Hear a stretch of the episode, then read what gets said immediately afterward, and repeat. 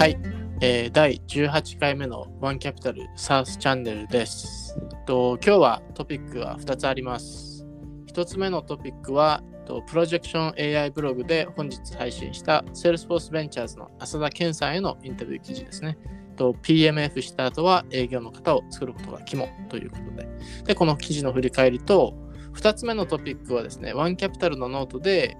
先日じゅうがつとおかに、えっと、配信した SaaS 資金調達プラットフォーム Pipe と SaaS の買収プラットフォーム Microacquire のパートナーシップ、この振り返りです。で、えっと、まあ、プロジェクション エーアイ ブログということなので、その配信を行っている三好さんに今回も参加いただきます。よろしくお願いします。お願いします。はい、えっと、で、ちなみにですね、ちょっと今回のエピソードのタイトルをもうすでに決めました。で、タイトルは SaaS 市場を大きく拡大させる可能性を秘めたサービスということで、まあ、ちょっとちょっと釣りっぽいんですけど、あの理由がですね、まあ、浅田健さんの SaaS 事業計画に関するインタビュー、これ、まあ、SaaS ファンドレイジングハンドブックっていうふうに僕たち読んでるじゃないですか。この一部ですし、あと浅田健さんがおっしゃってた予算未達の時の原因を掘り下げるっていうのは、これはプロジェクション エーアイ でできるなと、 SaaS 市場を拡大させるなとで、あとあの記事で書いた SaaS の資金調達プラットフォームのこのパイプ、あと SaaS の買収プラットフォームマイクロアクアイア、このに社本当に面白い会社なので、ちょっとこれから多分どんどんどんどん日本と世界の SaaS 市場を大きく拡大させる可能性を秘めてるなということで、このタイトルで今日は進めていきたいと思います。大丈夫でしょうか、お二人。はい、はい、で、えっと、まずひとつめのトピックなんですけど、あの本日配信された ピーエムエフ した後は営業の方を作ることが肝、この振り返りで、えっと、こちらは三好さんと、えっと、ちょっとややこしいんですけど、あの浅田健さん、セールスフォースベンチャーズの浅田健さんで、ワンキャピタルの浅田さんっていうふうに呼ぶんですけどあのさんめいでインタビューされたんですよね、ここは。そうですね、はい、はい、で、あの今読んで倉林さんのインタビュー同様にこう エムアールアール の伸びとチャーンの重要性、ここをおっしゃられたんですけど、この倉林さんの時と違っていた部分っていうのは何でしょうか。どちらでも、三好さんでも浅田さんでも。三好さんどうぞ。はい、えっとそうですね、まあ、違いというか、まあ、印象に残ったのは本当にもうタイトルにそのまま出てしまってるんですけど、うん、まあ、ピーエムエフ した後はやっぱりもう本当にセールスフォースがまあ、提唱しているザモデルですねの営業の型を作ることが、うん、まあ、何よりも重要ですということをあの浅田健さんはまあおっしゃってましたと。で、まあ、やっぱりその理由としては、まあ、エーアールアール そのいちおくえんまではその創業メンバーで、まあ、そのトップ営業してれば、まあ、達成しちゃうと、まあ、ただそこがあの分厚い壁になっていて、まあ、エーアールアールにおくえんとかさんおくえんとかごおくえんとか、そこまでに、まあ、なかなか達しないスタートアップが、まあ、多いというお話をされてたんですね。うん、なるほど。その、あの理由とかを、えっと、伺っていくと、やっぱり理由の一つ、まあ、最大の理由としてはその営業の型化ができてない、まあ、つまりその俗人的な営業になっていると、うん、いうところが、まあ、非常にその印象的というか、あの参考になるお話を、まあ、伺えたのかなと思いますね。はい、はい、あの浅田さん、ワンキャピタルの方の浅田真嗣さん、ちなみに、えっと、お二人は関係はないんですよね。そうなんですよ。まあ、ちょっと小ネタを言うとですね、はい、僕、まあ、独立したいですと辞めたいですと当時の、まあ、上司に言ったときに、外資系あるあるなんですけど、自分のじゃあ公認探せと、うん、公認が来ない限りはお前は辞めさせないとですよねみたいになり、それで、まあ、当然何人かは自分の頭の中に候補者いたんですけど、健さんに連絡して、で内定になるようにこう僕も裏側でいろいろ支援して入社して、うん、で僕の公認です浅田さんですって言って、あの社内大混乱するみたいなふたつの意味で混乱で、いちえなんで同じ名字なのっていう。でセールスフォースでメールアドレスって、あの僕 S 浅田なんで笹田なんですよね。はい、K 浅田なんですね。もうほとんど見分けつかないのでシーシー に K 浅田さんを入れながら浅田ですと、あの私の公認の浅田さんが出ましたってもうね、なんか一部の部署は大爆笑みたいな、これはなんか普通に電話かかってくるんですよね、あちこちから浅田何があったんですかみたいな。でそれがいってんめのお笑いで、にてんめは兄弟ですかみたいな。でしかもこの時には僕実アニがこれはマジバナですけど、Salesforceのエンプロイサクセスのあのディレクターやってる浅田康隆っていうのは僕の実アニがいるんですけど、もうねわけが分かんないとそ, っちはそっち肉親なのかとそうですね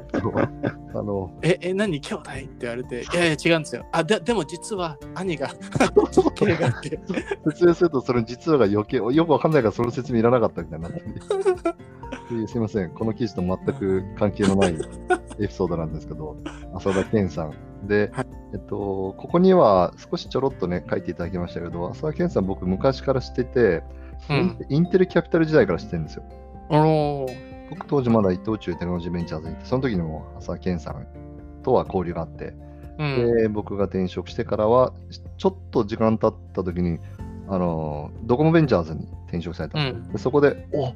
意外と思いながら自分のコロナ禍ではえ転職をインテルからしたってことはひょっとしてセールスソースに来てくれるかもみたいな、うんはいまあ、別にまだ辞めるとか思ってなかったですけど、やっぱりいつか公認を入れなきゃいけないと思ってたの で,、うん、であのやっぱインテルキャピタルってすごい歴史もあって有名じゃないですか。もう、うん、ザ シーブイシー じゃなくてリターンベースとのファイナンシャルリターンだぜみたいな形で Google ベンチャーズが出る前に、うん、もうやっぱり独立系 ブイシー ばり の, あのステータスがあってでそれをやられてからやっぱり シーブイシー のど真ん中のドコモさんに転職されてからでいろんな交流してたんですけど、まあ、両方分かる人なんですよね。ファイナンシャルリターン、うん、本当に最強な方だなと思ってて、で年齢も僕よりもちょい上なので、あの僕はまあ自分で説明すると変なんですけどちょっと僕やんちゃ系なので攻めるんでやっぱりもうすごくあのなんでしょうきちっとした大人ですね健さん、うんものすごく、うん、あの落ち着いてますし、うん、ものすごい傾聴力あるし、はいうん、もうそういった意味だとあの性格真逆の人が入ったねみたいな感じのときに、はい、本当にあの今いぶし銀をあのもう発揮してらっしゃいますね、はいはい、なるほどなるほど、うんえー、えあのインタビューは、まあ、さん名でいろいろお話をされて、まあ、ちょっとあの、ね、いろいろ編集とかをされるじゃないですか。でなんかそれ読んでて僕ちょっと面白いなと思ったのがちょっと浅田さんの意見を聞きたいんですけど、浅田、えーと、浅田真二さんワンキャピタルの方の浅田真二さんの意見を聞きたいんですけどあの SaaS で アールイー ステージだったらあの月間契約をメインにしてフィードバックを丁寧にもらいながらプロダクト改善していく方が確実に ピーエムエフ に近づけるんじゃないですかっていうコメントがあって、逆じゃないですか普段って、要は年額で先に払ってもらってキャッシュをどんどん入れましょうっていう風なメンタリティになりがちなんですけど、こう逆だなと思って、これはどういう風に、うん、あのお考えでしょうか。そうですね、えっとケンさんジョインしてもらった時もあのそこま、うん、そのタイミングではドコモベンチャーさんで、C、ビーツーシー もやってたしあの、うんまあ、イスラエルとかもやってたんで本当にあのステージも投資ジャンルも幅広でやってたのでえっと、いろんな意味でこう SaaS 慣れをしていただく必要があったので、その時僕からもうちのチームからもアーリーステージの会社の、えっと、ブイシー 側から見た時にあのチャーンマネジメントの観点からアニュアルばっかりよりもマンスリーの方が ピーエムエフ できるから分かるから、うん、それを推奨してたっていうのが全ベースになります。おー、なるほどなるほど。で翻ってみて僕も今ね三好さんと森島さんと一緒にプロジェクション A をやってる時にはもう喉から手が出るほどそうなんですよ、年額ってやってくれってこうそうなんですよ年額嬉しいですよね嬉しいし解約抑えられるし、はいはい、やっぱりここはひゃくはちじゅうどメンタリティ違うなと思いますね。投資家はやっぱりその中にねアクティブじゃないユーザーがいたりしてみみ見せかけのエムアールアール とか、えーはいはいはい、見せかけのチャーンとかなんじゃないかっていうのをなるべく排除したい、クリーンなデータを見たいっていうのが投資家の視点ですよね、うんうん、でも清岡はいや分かるけどビジネスとして生きていかなきゃいけないからそうですね、しかも嬉しいからはいはいはい、はい、その感情に突き動かされるからやっぱそこをなんか投資家が言う通りに月次にするって勇気がいりますよね。でも一応僕らは月額契約はちゃんとオープンにあの提供してるじゃないですか。うん、うん、そうですね。選択してほしいで経済的なメリットも出すってこれは別に普通の音だから。うん。だからあの本来であれば年額だけにするっていう形態もできなくもないんですけど、僕も考えたんですけど、うん、やっぱり ピーエムエフ さらにしなさそうだからそこは月額、うん、割合、うちわの割合ってどんぐらいですかね、みよさん。あのうーん、なな、さんぐらいなんじゃないですかね。ななが月で、そうですね、さんが年ぐらいだと思いますね。ね、だからまあ、うん、ハラハラしますよね。うんうんうん、でも、まあ、単価もごせんえんで、やっぱ安いんで、あのなんかト、トライアル的な感じでいっかげつ使ってみようみたいなお客さんも中にはいて、で、結局ずっと使ってくれるみたいな、うんまあ、そういうお客さんもいるんで、まあ、月額は月額でいいのかなとは、個人的には思います、ねうん。ハードルはね、下げられます、ねうん。ハードルはだいぶ下がりますよね。そうですよね。はい。あの、まあ、ちょっと、あの、プロジェクション エーアイ にちょっと絡めると、あの、予算未達の件、これを話されてたじゃないですか。うんうん、で、僕はもう、まさにと思ったのが、あの、未達の原因、これを掘り下げていくということを話されてたじゃないですか。で、僕いつもこれを、あの、ちなみに聞かれてる皆さん、僕もプロジェクション エーアイ のデモをやるんですよ。で、やるときに、いつもあるページで、あのこれめっちゃ大事なんですよって見せるページがあって、でそこでいつも言うのが、あの予算を達成するのが一番いいじゃないですか、一番いいですよ。で次にまあまあ、うん、まあまあいいですよっていうのが未達だったけど、なんでダメだったかが分かるパターンで、一番良くないのが未達でなんでか分かんないパターンっていう話をして、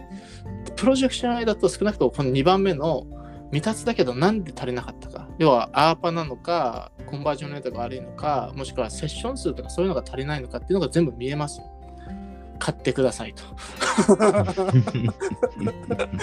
でもこれ本当にあれですよね、普通の Excel で事業計画パチって作っちゃうと、結局成長率でかけて伸ばしちゃうじゃないですか。引き伸ばしてやって、なんかもうそこから逆算でこうなんかいろんな数字を出すんですけど、それだと見えないんだよな、予実管理の時にといつも思ってたんで、あのいつも僕はここを押してて、それを浅田健さんがおっしゃってくれて、ありがとうございますと、あの Salesforce Ventures でもお勧めしてくださいと思いながら、僕は行けばよかったなインタビューと思いながら読んでました、あのインタビュー。でも Salesforce という会社自体がその、うん、なぜダメだったのかっていうレビューはえっと、うん、ミーティングでそんなにしないんですよ。もうだってそれファクトだから、うん、だからその足りなかった分を積みましたセッション数とか活動量を今週どうするのかって議論をしていて、僕結構それ入社時に目から鱗でしたね、うん、僕も伊藤忠で営業職で長年やってますけど、もう常にゴリッゴリの過去レビューばっかり。三好さんとかどうですか、前職とかで過去レビュー。うん、そうですね、過去レビュー、うんうん、過去レビューもそうですし、まあ、あ, あんま言えないかもしれないですけど、まあ、そもそもあんまその興味ないみたいなその唯一に関してあその会社のカルチャー的にあで、そうすると予実の達成度合いって高かったですか低かったですか。まあ低いですよね。そうそう、ね、うんうん、結局可視化できてない。まあ、ダイ、ダイエットとかも多分そうじゃないですか。あの体重計に乗ってないとね、はい、体重計毎日乗ってないと、うん、あの痩せないとか言われてると思うんで、うん、まあ、それと同じだと思うんで、まあ、結局未達になっちゃいますよね。そうですよね。今いろんなものバンドルされてましたけど、レコーディング効果っていう単語あるみたいですね、うんうんうん、レコーディングだけとりあえずすれば、それが毎日自分に伝わってくるのがやべやべって、はいはいはい、それが行動に移るっていうのがレコーディング効果っていうらしくて、だから僕伊藤忠のしあのめちゃくちゃ数字厳しいんですよ。もう数字達成オアダイみたいな感じなので、うん、だけど過去レビューだけは地獄でしたね。だってな、うん、な直せないんですもん。うん、一応位置づけは過去を振り返って未来をってことなんですけど、ろくじゅっぷん時間あったらごじゅうごふん過去レビューしてるからそれもそうですね、はい、残りごふんをあのその将来の話をしてるんだけど、 で, でもそのごふんしかないからあもうなんでダメだったんかってもう論破され倒した後だから、もう僕も含めて疲弊してて最後に頑張りますみたいな。でセールスソース時間の割合ろくじゅっぷんのうち に、さんぷんぐらいですかね。てかほとんどゼロに近いぐらい過去レビューで、それはダッシュボード見てきてるよねっていう前提。なるほどなるほど。でそれも踏まえて、じゃあ、あの例えばセッション数ひゃくだったのがにひゃくにする、にひゃくどうやってやるのっていう議論をして、これやる、あれやる、これやる、よし、じゃあやろうやろうって決めて、さんじゅっぷんで終わるっていうことが今回になってて、で、それアクションやるんですね。で、それで月曜日やって、金曜日、月曜日して、お、足りなかったね、じゃあ来週やろうぜ、これって。うん。そうそう、いいですね。それが良かったんで、それをまあ僕らのプロダクトでもできるようにしたいなと思って、うん、でケンさんは、まあ、まさにSalesforceもにねんぐらいもいらっしゃるので、そこがインストールされてる感じですね、うんうん、そうですね。行動指標っていうんですか、もう僕もいつもあのページを 見, 見ながらこれをやんなきゃダメなんですよと、数もう売上じゃなくてこの数値です、セッション数、商談数、これを見てくださいみたいな話をいつもするんで、うん、よかったです、このインタビューお疲れ様でした。ミュースさん、えー、あのワーキャピタル浅田さんあとありがとうございました、Salesforce Ventures浅田健さん、はい、ありがとうございました、はい。だからもう一個だけ付け足すと、はい、このまず見える化だし、その後に行動するしで、ザモデルもこうたすき掛けの駅伝なので、えっと、分解分業がちょっと強調されすぎてる面がやっぱあるなと思って、そうするとあのそのセッションだけやればいい、その週だけやればいいってなっちゃうんですけど、リレーですね、うん、駅伝ですよね。これはまたあの定性定量的でまた別次元の難しいあの取り組み施策がいっぱいあるので、今後そういった話も、うん、あのこのプロジェクションやブログの中で今度事業側にいる人たちをインタビューしていきたいですね。うん、うん、そうですね。今回は ブイシー 側ですけど、これを 実, 実現実行している人たち、うんうんうん、じゃあちょっと三好さんをインタビューしましょうか、僕がプロジェクションへの根付け僕はですかいやいや、はい、ありました、了解です。えっと、で一応これがひとつめのトピックで、で、はい、ふたつめのトピックがですね、このワンキャピタルのノートで配信した SaaS の資金調達プラットフォーム Pipe と SaaS の買収プラットフォーム Microacquire のパートナーシップ、えっと、これね結構頑張って書いて、まあ、浅田さんも面白い面白いって言ってくれたんですけど、あんまり読まれなかったですね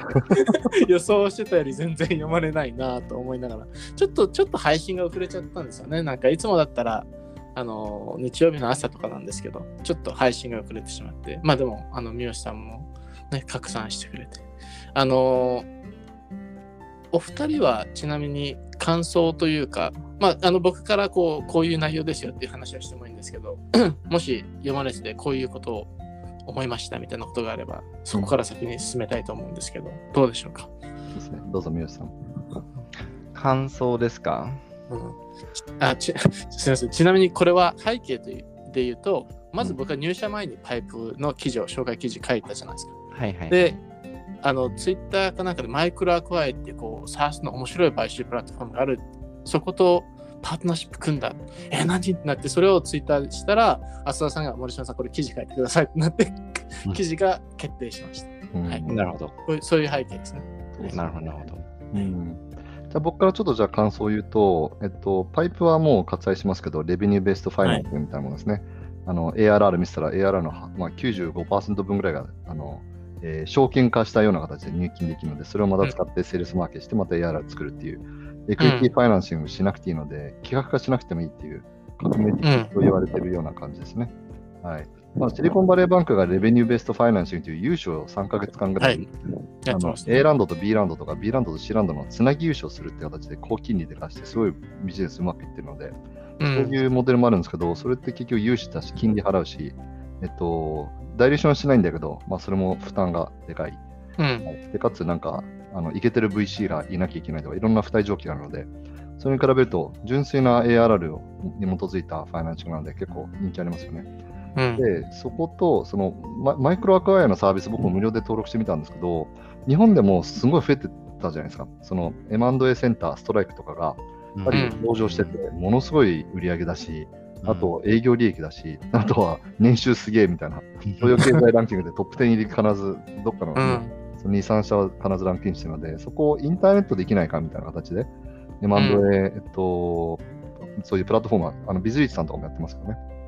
はい、それの文脈でインターネット化なんですけど、さらに手数料無料で、うん、サブスクリプション費だけ払って、そうです。しかも買収する側がにまんえんとかさんまんえんでしたっけ、月。えっと、にひゃくきゅうじゅうドルなんで、いや、年間でです。あ、年間か。そっか、年間でさんまんえんですね。さんまんえん。そっか、月額にさんぜんえんぐらい払えば、はい、そうです、買収対象の会社が、まあ、見れる。あとはでも、もうちょっとプレミアムプランがあるんじゃないですかっけ。あ、そ、それがそうなんです。だからフリーの、例えば僕もフリーで登録して、プレミアムプランがタグがついてない企業だったら僕も見れるし、コンタクト取れるんですよ。さんまんえん払えばプレミアム的な企業が見れるわけですね。あ、そうです。まさにまさに買収主体があるような会社が、まあ、でもさんまんえんだったら僕らもちょっと、はい、ちょっとプレミアムユーザーになりましょうかなりますか、はいはい、だから普通仲介手数料がベースじゃないですか、こういうビジネス。そうなんですよ、はい、定額化したっていうところがまず面白かったのと、あとそのサイトの ユーアイユーエックス すごいマイクロアクアいいなと思ってて、うん、綺麗ですね。どう違ってサーズメトリックスだったら知りたい エーアールアール だし イーアールアイアール だし、うん、あのあとはもっと細かいアープとかセグメントとか、うん、あとはサマリーシートがあって、なぜ売ろうとしてるのかって、まず一番聞きたいことが書いてあるんで、あ、そうそうそう、まさに、うん、なんでこのステージで売りたいのって一番知りたいじゃないですか。うんうん、あとは買収した後にどこまで関与するのかっていうのは ピーエムアイ を意識するときにキーポイントなので、うん、ここがもう簡潔明瞭に、まあ、本人の体験談からペインポイントを解決したっていう自分ごとなので具体的ないい ユーアイ になってると思うんですけど、うんはい、ものすごいこのパイプとの相性もいいなと思いましたけどね。本当にそうですよ、うんいやーびっくりしましたね。なんかまあもともとこの人のマイクロアクアイっていうビジネスだけを知ってて見てて、あ面白いなと思ってたらパイプとパートナーシップを結んで、要はどっちにもメリットがあるじゃないですか、うん、で、あ、すいませんちょっとその前にビジネスモデルに戻ると、なんか普通ってこういう仲介のビジネスなんで案件が成立し、それサクセスベースとの手数料を取るんですけど、なんか昔のジローってあるじゃないですか、あのリアルエステート不動産、はいはいはい、あれに似てるなと思って、ジローも最初ってどうやってお金取ってたかっていうと、うん、あのリアルエステートエージェント、彼らが自分たちの仲介した物件を載せて自分サブスクリプション費を払ってたんですよ。ここだったら買い手と売り手がちょっと逆なんですけど、うんうんはい、あの要はよりこのプラットフォームに乗りたい人がお金を払うっていうイメージですよね、うん、であと彼はまあ起業家出身なんで、まあ、自分自身も起業家ですし、あの起業家からお金を取らんともう買いたい人からお金を取ると、いやーめっちゃ面白いなこのビジネスと思って、で多分今後どんどんなんかいろいろウェブサイトとかを見るといろんなサービスを載せてるんですよね。エスクローサービスのリンクを載せたりとか、バンキングマーキュリーバンクっていうところと提携したりとか、あとまあリーガルドキュメント、あと エムアンドエー ディレクトリーとかいろいろつけていて、要は素人じゃないですか、その SaaS でいろんな企業を作ったとしても、あんまりそういう エムアンドエー ってどうやってやって交渉したらいいのとか分かんない人たちがいるんで、その人たちためにのためにいろんなあのなんていうのマテリアルとかサポートをどんどん提供していて、でこのパイプとのパートナーシップはもうなんかマイクロアクワイアのに乗ってる人たちはもう見れるんですね。パイプからファイナンシング取れますよっていう、このいろんな企業のリストがあって、そこにパイプのロゴがついてるやつあるじゃないですか。 見, 見ましたあそこ、うんうんうん、あそこ要はあれクリックしたらパイプに飛んでパイプから の, あのファイナンシングができますよと、うんうん、でこれ例えば買い手が自分たちも SaaS 企業だったら、要は自分たちのリカーリングレベニューに対しても資金調達できるし、かつ売り手の方の エーアールアール に対しても資金調達できると、二重で取れるじゃないですか、うんうん、で買収数がどんどんどんどん増えるし、パイプ側としてもやっぱやっぱ資金調達する人が増えるって嬉しいですよね、うん、だからなんかすごいお互いにとっていいことずくめのウィンウィンのなんかパートナーシップだったなと思って、これは伸びる伸びるなと、うん、純粋にめちゃくちゃ伸びそうと思いました、うん、あとマイクロアクアイなんかもっとざっくりとした僕のイメージのユースケースは、はいえっと、パイプで例えばじゃあさんおくえんの エーアールアール がありますと、うんはい、でそしたらまあ にてんごおくえんぐらいはキャッシュインできるわけじゃないですか、うん、で場合によっては、えっとまあ、まだ エーアールアール は当然いちおくえんとかごせんまんえんぐらいしかないんですけど、うん、この にてんごおくえんぐらいの軍資金を使ってマイクロ買収するってことですよね、うん、それがあの一番分かりやすい単純なユースケースかなと思って、つまりパイプで資金調達してそれを使ってマイクロアクアイで買って、うん、今度マイクロアクアイで買った会社が エーアールアールごせんまんだったらまた さんてんごおくえんの エーアールアール になるわけですから、うん、でまたそれに基づいてファイナンシングするっていうふうに、うん、そうですね、ぐるぐる回せるのかなと思って、うん、まあなんかそのマイクロアクアイ上にいろんなそのストラテジックも ピーイー とかマイクロ P ってから言ってたんですけどもういるって言ってたんで、そうですね多分そういうユースケースもどんどん出てくると思いますね、うん、いやこれは、うん、伸び伸び投資してえなと思いながらでもあの彼もうすでににかいエグジットしてるんですよねこのアン、うん、アンドリューさん、これもねあのインタビューいろいろ聞いたんですけど面白いんですよ、うん、ああの彼もともと貧しいというかあのインタビューで言ってたのがどうやって起業を始めようと思ったのって言われたら、いやもうすごい正直に言うともともと貧しくて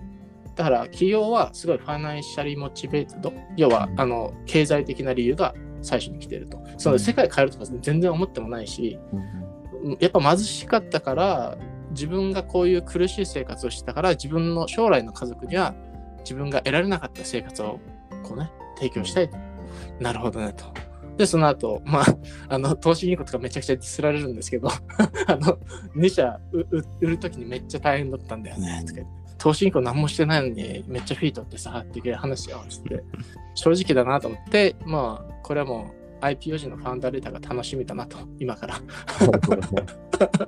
確かにね、はい、パイプ。パイプが買収するっていう可能性もある、ね、ああ、あると思いますよ、あると思いますよね。はい、あ, あとですね、マイクロアクワイアって、そこでいろいろ買収してるのが、ストライプとかもあるんですよ。